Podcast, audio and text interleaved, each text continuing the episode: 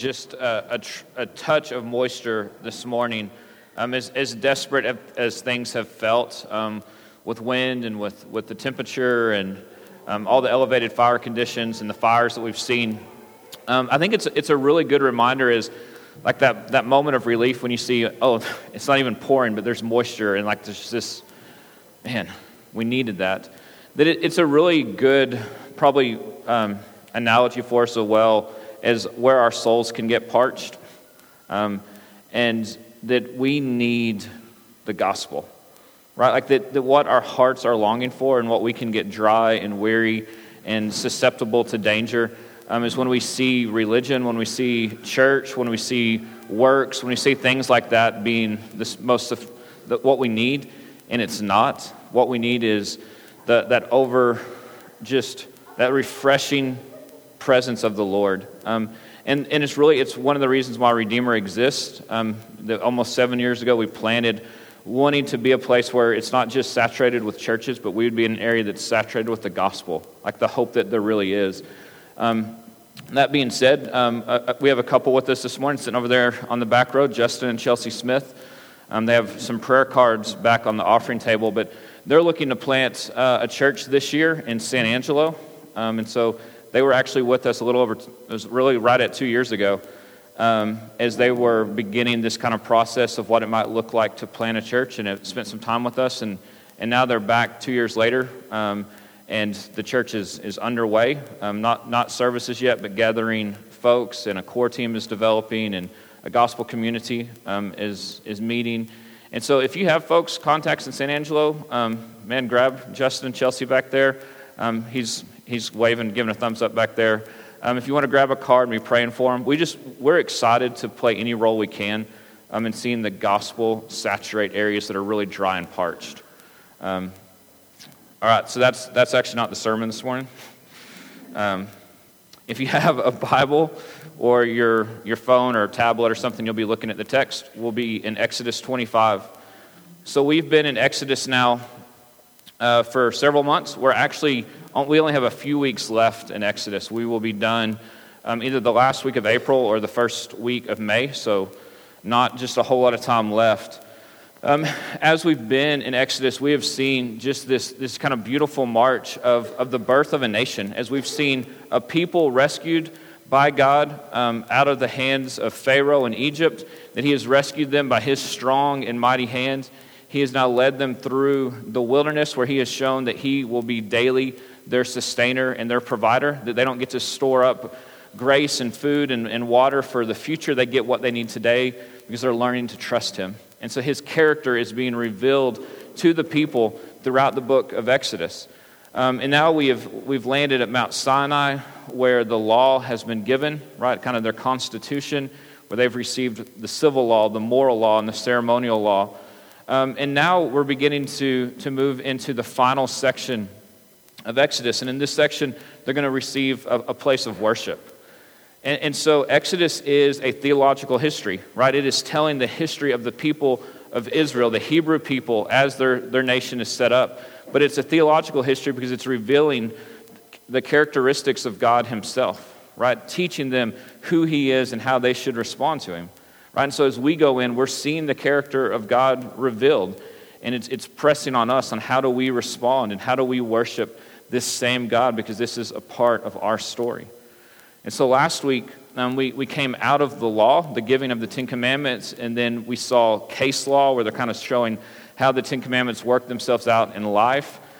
And the covenant was ratified, where, where Moses reads it before the people in this ceremony, and they say, We'll gladly obey it. Um, probably a little too enthusiastic in that um, based on what their obedience is going to look like.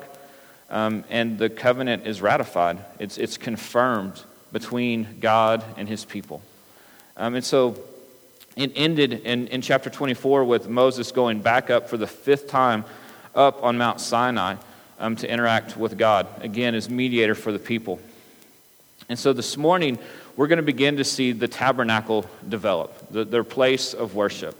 And so the tabernacle, um, it's one of those words, you're like, man, I hear that all the time um, when you read scripture. The tabernacle, quite literally, is going to, it's a tent. It's, a, it's going to be a movable building that will, will move with the people as they are nomadic, as they move into the promised land. And it's going to take generations before the temple is built. Right? The temple, a permanent place, is going to be built when all the enemies have been removed from the promised land. Up until then, their place of worship is the tabernacle, this tent that can move and go with them. Um, it's going to be like a tangible, visual reminder of what God has done and who He is. Because right, right, right now, they are camped out around the base of Mount Sinai, a place where the entire people have heard God Himself give the law. They've heard Him speak. They've seen Him descend in glory. And so there was smoke and fire and terror as His holiness descended. Right? So you can imagine, as long as they're camped out um, for the next year around the base of Mount Sinai, they're like, yeah, we remember that day. Right? We were terrified that day. We trembled that day. But as they leave Sinai, right, we, we, we're prone to forget. We're, we're quick to forget what the Lord has done. And so the tabernacle is something that will move with them. And so if you're a visual learner, right, the tabernacle becomes a really good picture for you, a really good thing because it's this constant thing wherever you're camped that God has met with us, that He is still with us. And so we've seen God reveal Himself through miracles, we've seen Him um, through historical accounts, through the law, right? And for some, maybe you're not an oral learner, right? You're a visual learner. And, and so the tabernacle may be helpful to, to pull together some of the things that God is revealing about himself. I think there's probably two main um, issues with us this morning as we look at the tabernacle. One is this, and I think this is probably more prevalent. You don't care, right? You're thinking, the tabernacle is not something we deal with anymore. It's Old Testament law. It's removed. It's not, it's not for us. And so you're just a little bit indifferent to it.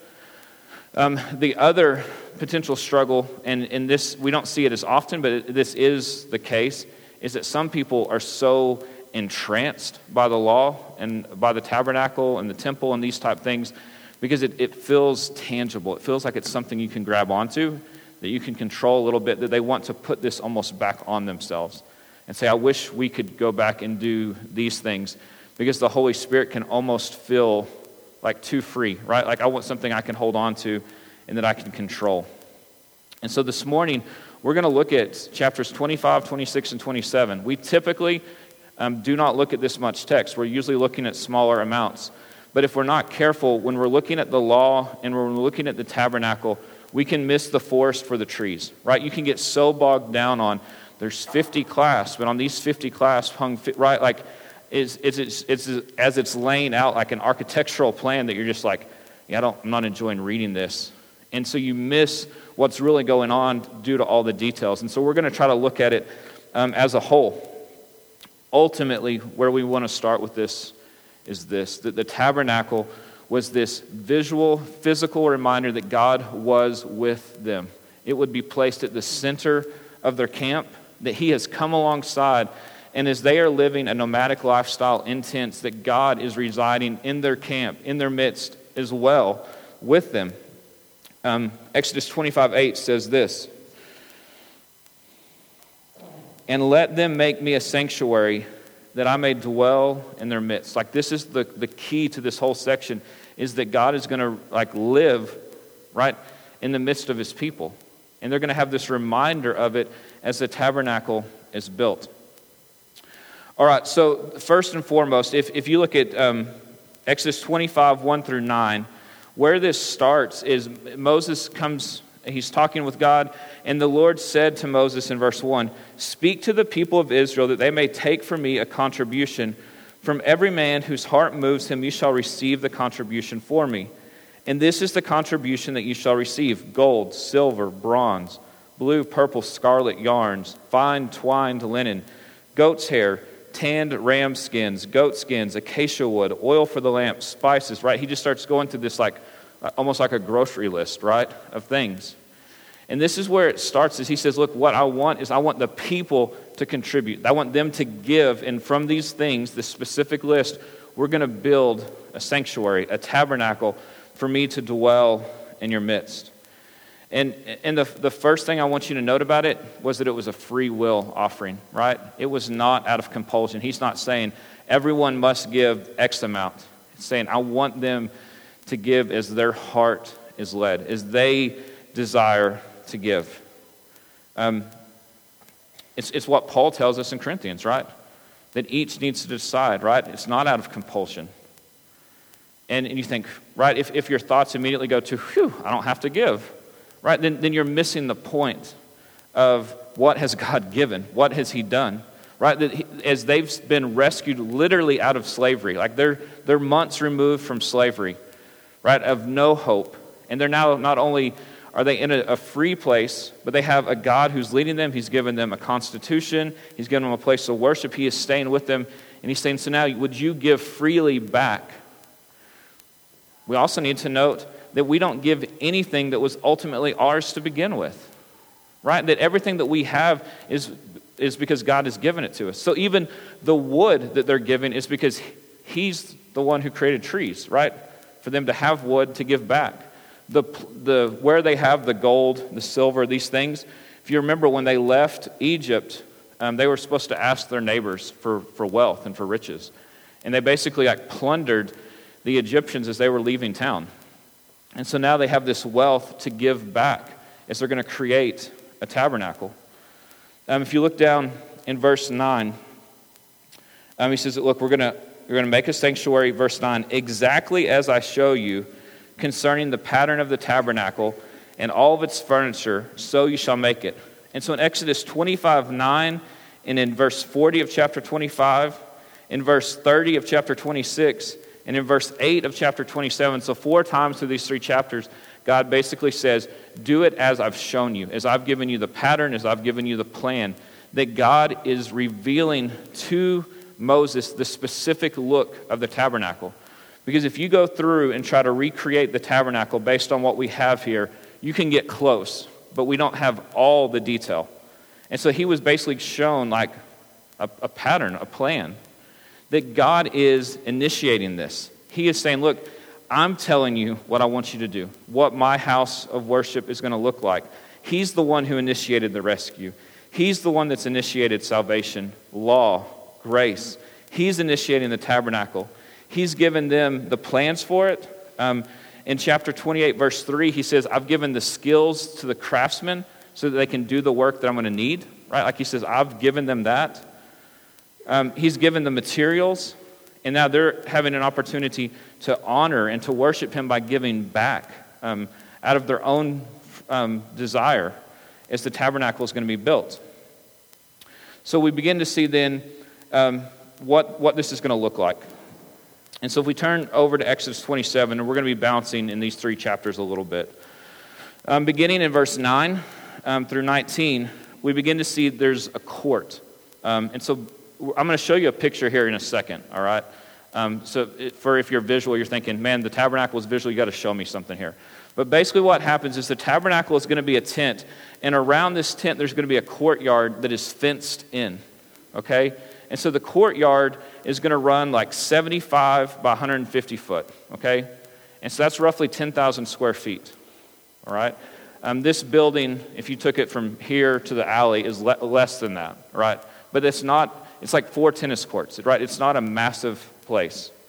The actual tabernacle, the actual tent, is only about 1,000 square feet. And so there's 9,000 square feet that's just open. Um, it's just a courtyard that is fenced in. And so um, verses 9 through 19 describe basically the fence made out of animal hides and, and, and what it's going to look like. They're going to be eight foot tall, right? That people aren't like peering over, right?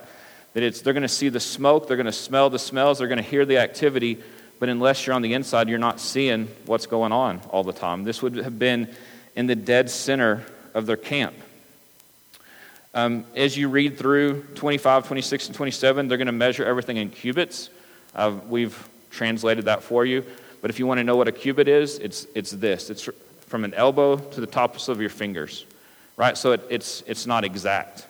It's somewhere between like 14 and 20 inches, right? Depending on how long your elbow to your fingers are, right? So um, the, the, estimates are a little bit, a little bit rough. Um, and there's only going to be one way in. There is one gate on the east side that would allow folks in. Um, let's go ahead and show the first picture. All right, so basically you see like these curtains, right? So it's, it's 150 foot um, on the north and south sides, on the east and west, because it faces east, is 75 feet. And the tabernacle is that the, the tent that's back there on the back end. Um, and so you see there's one way in. And so that, that's the, the size of a little larger than our building here.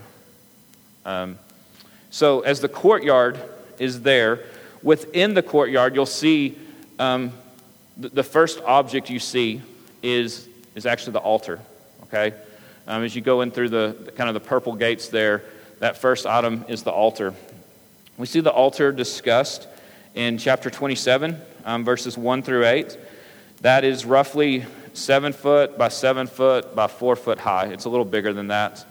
Um, it's hollow. Um, verse 8 chapter 27 tells us You shall make it hollow with boards, as it has been shown you on the mountain, so you shall make it. All right, so remember, as they have come out of confirming the covenant, God has told them, like, hey, here's what I expect of you, and they've said, we'll gladly obey it, we'll do it all. The fact is, is they're not going to be able to. And the tabernacle, the altar, is honestly is a place of grace and mercy because it's saying, look, when you don't keep the law, there's this opportunity for you to make things right. There's this place of sacrifice where you can right, regain being on the right side of, of, of the Lord here. It's a place of mercy and of grace. Um, it's also, though, going to be a reminder of holiness because there's going to be constant sacrifice and death and this putrid smell of blood going on there. Of that, that we don't just willy nilly walk into God's presence. They saw that on the mountain, right? Like they trembled in fear. They weren't allowed to go on it because he says, I'm holy. You touch the mountain, you're going to die. The altar was a reminder of that, that death and blood is required, right, to, to approach a holy God because we're sinners. And the altar would, it, there was been constant sacrifices. It was a constant reminder of right, when we break the law, when we don't obey God, there's a cost. And it's, it's constantly going. The priest, you'll notice there's not like um, a lounge area up there, right, for the priest to hang out in, right? Because there was always sacrifices to be made. Chapter 26 um, of this section, the entire chapter is the tabernacle um, itself. Um, and so ultimately, there's going to be three parts to this. There's you have the courtyard, um, which is one, and then the tabernacle tent is going to be divided into two parts. Um, one, it's going to have, um, it's going to be called the holy place, and it's the, the, the bulk of the tent. It's roughly 30 foot by 15 foot. Um, and then the back half, or not the back half, but the back portion is the Holy of Holies, or the most holy place. And it's a cube. It's 15 foot by 15 foot by 15 foot high, right? And so it's the back portion of the tent is the Holy of Holies. Um, in the holy place, you have a couple items that are going to be built the lampstand and the table. If you want to go on to the next picture, it's okay. Um, so you'll, you'll see there's a, a, a curtain to get in, and that the first two thirds is the holy place, and then we have another curtain, which we'll talk about in a second, and we go into the Holy of Holies, the back third. Um, in the holy place, um, the lampstand, you, you know this better as the menorah, right, is built. You'll see this in verse 31 of at the end of chapter 25. So you shall make a lampstand of pure gold. The lampstand shall be made of hammered work, its base, its stem, its cups its flower shall be of one piece with it, and there will be six branches going out of its side three branches of the lampstand out one side and three out the other. Right? And, and so it's, this is the menorah being developed here. Um, it was to look like a tree, right? It was to be this reminder of life and of light, right? It was what it, it had a functional purpose that it, with all the curtains that would have been on there, all the thickness, there wouldn't have been a lot of light, so it would have lit the place. But it would have looked like a tree, reminded them of the garden, right, where, where God first interacts with humanity. Um, and one of the, the stipulations was that it was always to be lit. Always. And so there was a priest or multiple priests who their job throughout the day and throughout the night was to tend the fire. Um, a reminder of a constant need to worship God. right? Like that God is worthy of worship always. And so th- this work is always being done, that there was always someone serving God.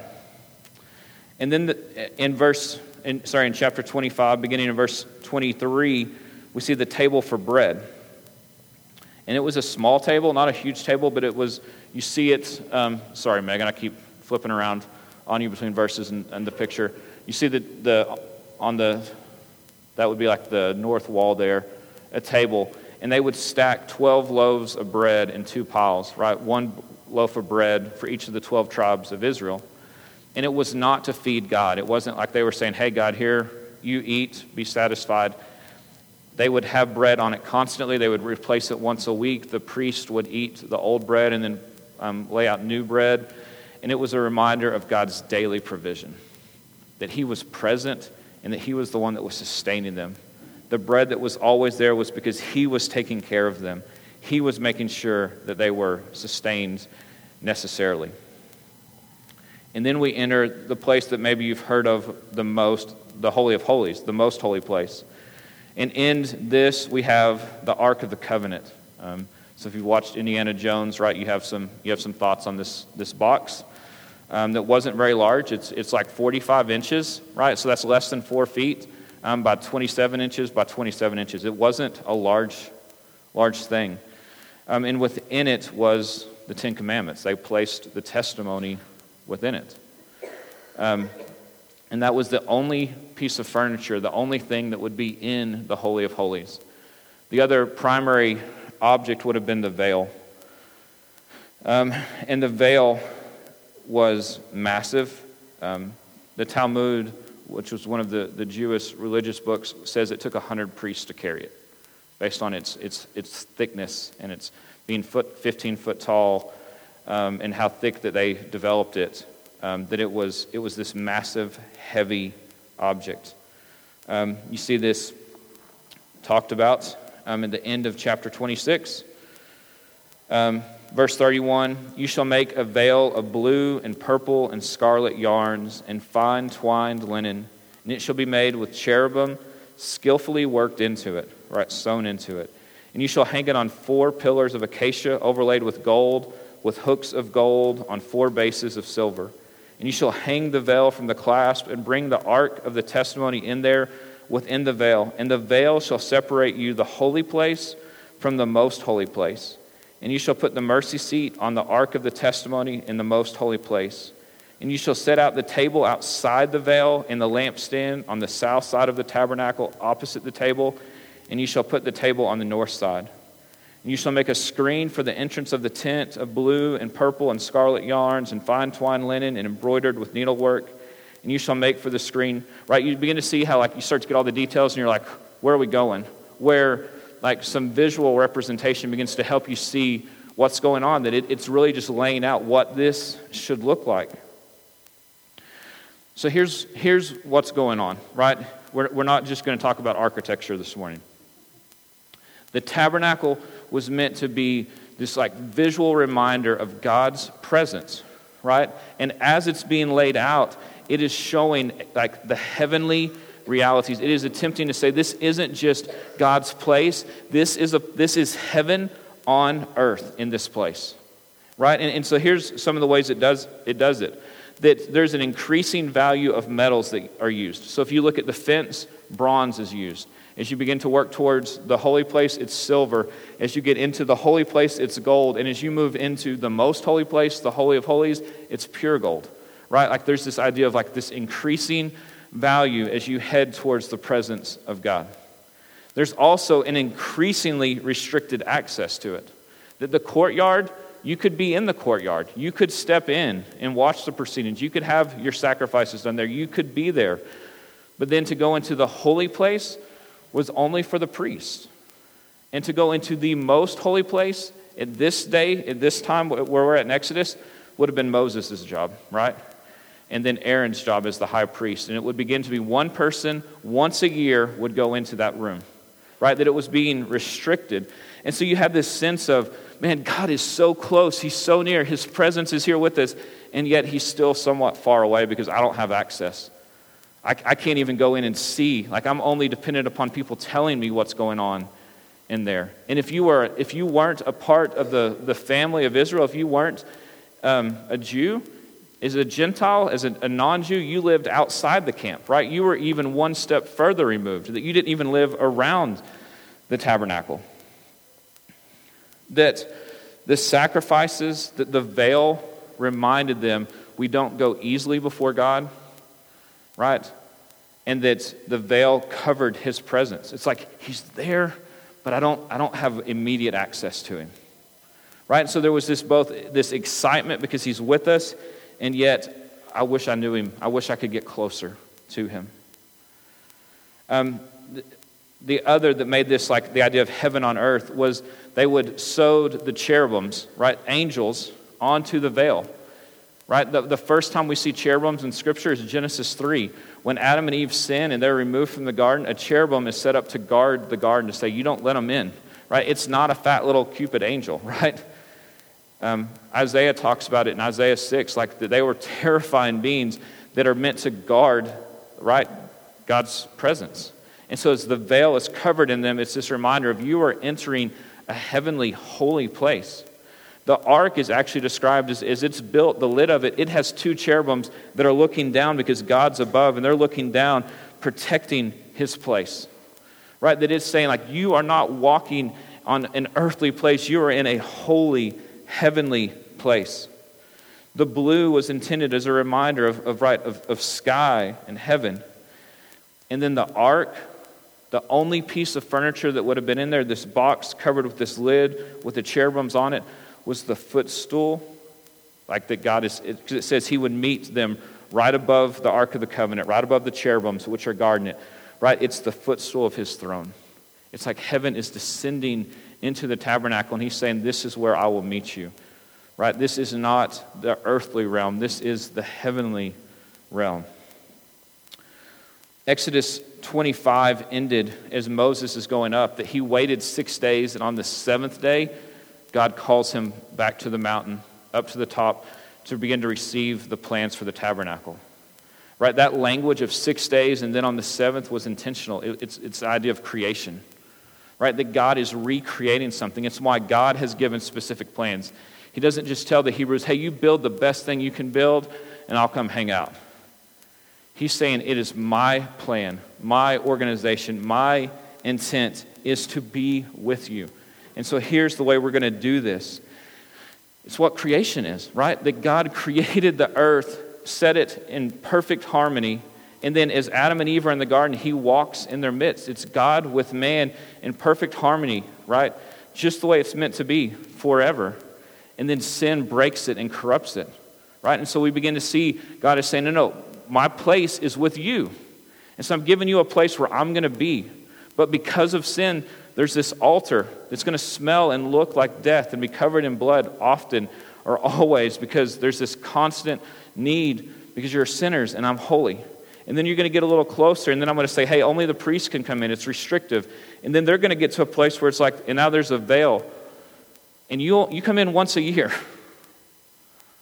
because this is the presence of God. And so God is meant to be with man, and man is meant to be with God. It is a consistent theme of Scripture, and yet sin has jacked that plan. It has messed things up. And so this is beginnings of kind of a recreation for him to be with them and for them to worship him. It's a consistent theme of Scripture. We see it in the garden, we see it here, we see it at the end of Revelation where it's told that when we're in heaven one day with him, when when, when this world has faded away, it says that God will be with man, and man will be with him, the way it's meant to be. No sickness, no death, no tragedy, all tears wiped away, right? That he is with them and they are with him. That that was what the earth was created for, and that's what heaven will be. The tabernacle is a reminder of that's the plan. But for us this morning, you're thinking, man, it's a lot of talk of something that we don't even deal with anymore. We go to John 1. And in John 1, we read this in verse 14. And the Word, which is Jesus, became flesh and dwelt among us. And we have seen his glory, glory as the only Son from the Father, full of grace and truth. And you're like, yeah, that's great. That's beautiful.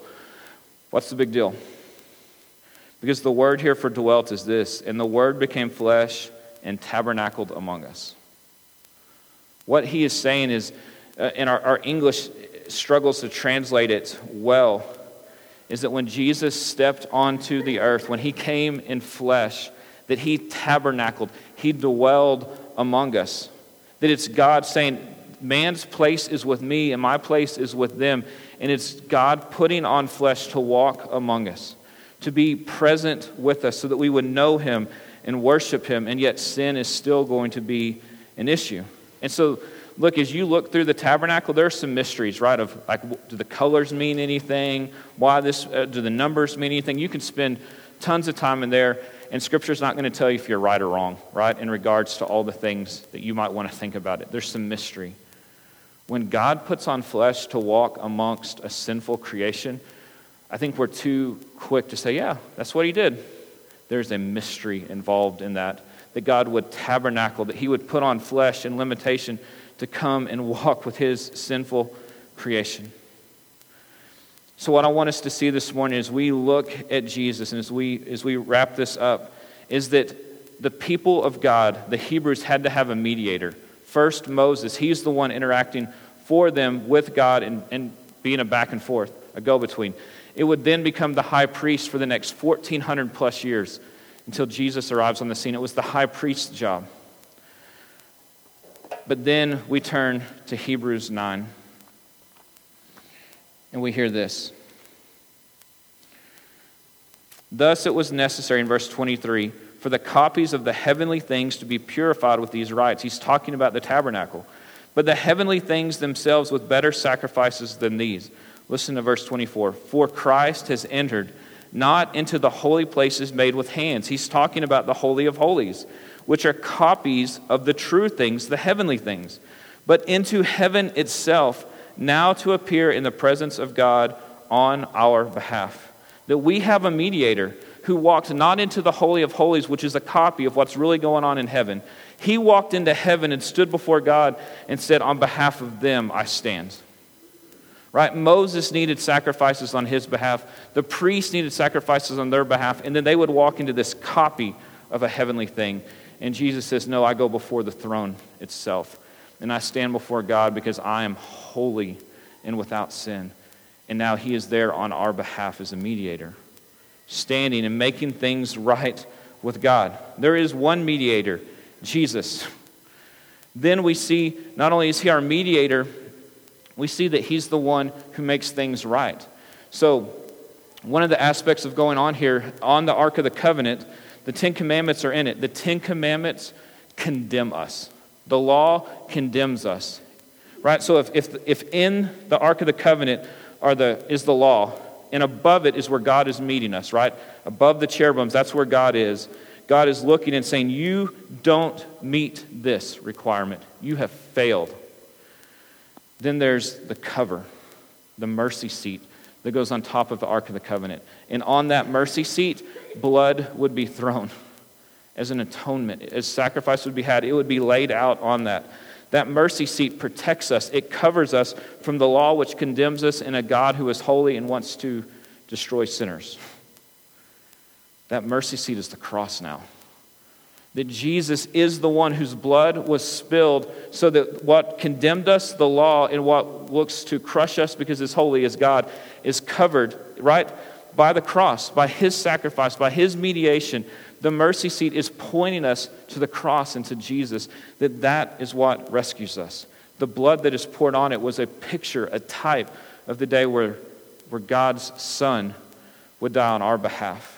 His blood would be spilt to satisfy the wrath of God and to cover us from the condemnation of the law. Right? Like the tabernacle was a picture of what the coming grace was going to look like, the coming rescue was going to look like. And so Jesus is our mediator. He's the one who's brought atonement. He's made us right with God because of his sacrifice. And the third thing is this that he has given us access back to the throne room of God. So we would see the people of Israel, they didn't get to go in. And those who did, the high priest went in with trepidation, with fear, that they weren't sure they would walk out alive if they didn't do everything by the book, if they didn't do everything right. And yet, we see in Scripture this.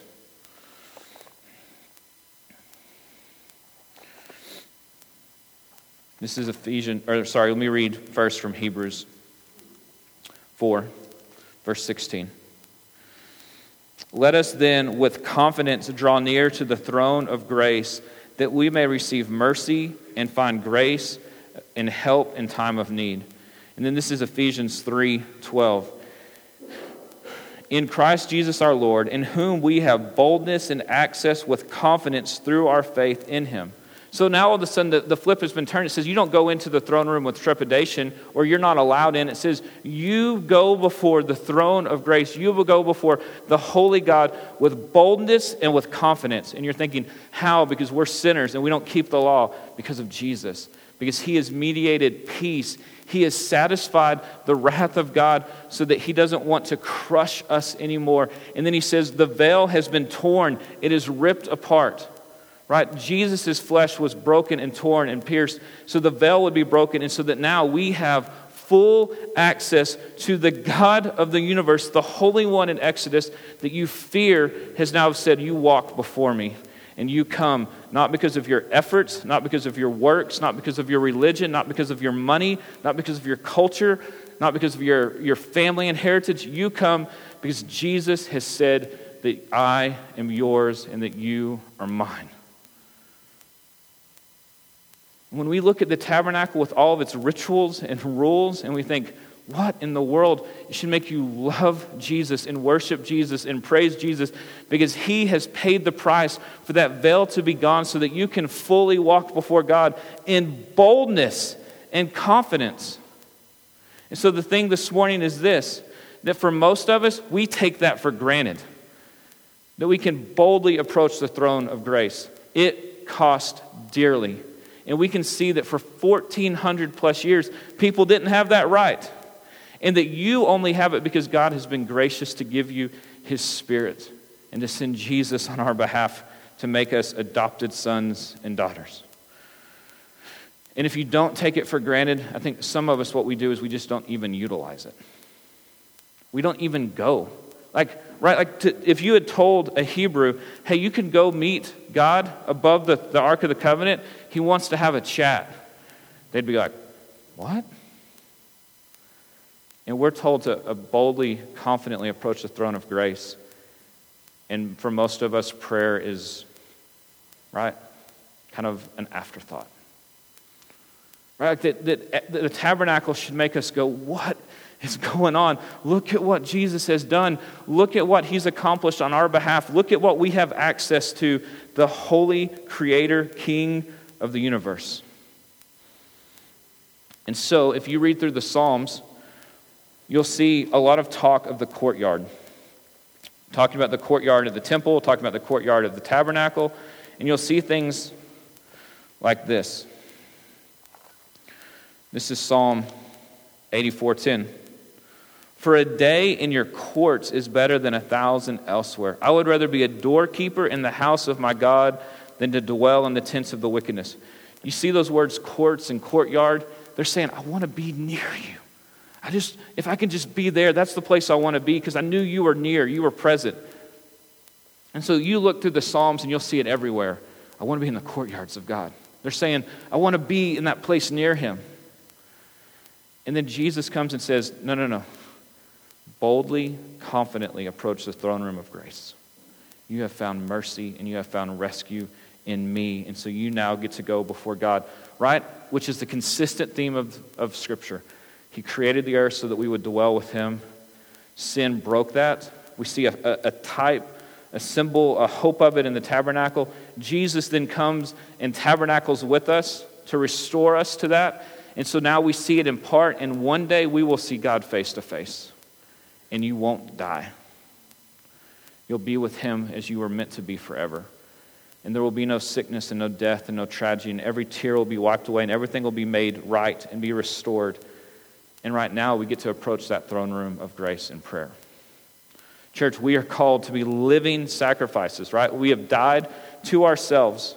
We didn't have to be sacrificed. Jesus was for us. You get to know the living God. And so this morning, here's where we're going to end. If you feel far from Him, it's probably one of two things. Either you do not know Him, right? And so we're asking the Lord to, to rescue you, to call you, to call you by name and say, You are mine. Come into the throne room by the work that I have accomplished, not by the work you've attempted. Or you know Him and sin has gotten in the way again. And so you feel distant because you feel like you've worked to separate yourself from Him. And here's what can happen is we then, as believers, can forget the gospel. And we can begin to say, oh, I got I to make things right. And when things are right and I'm reading my Bible a little more and I'm praying a little more and I'm not doing the sin all that much, then I'll kind of slink in the back door and say, hey, hey, God, that's not the gospel.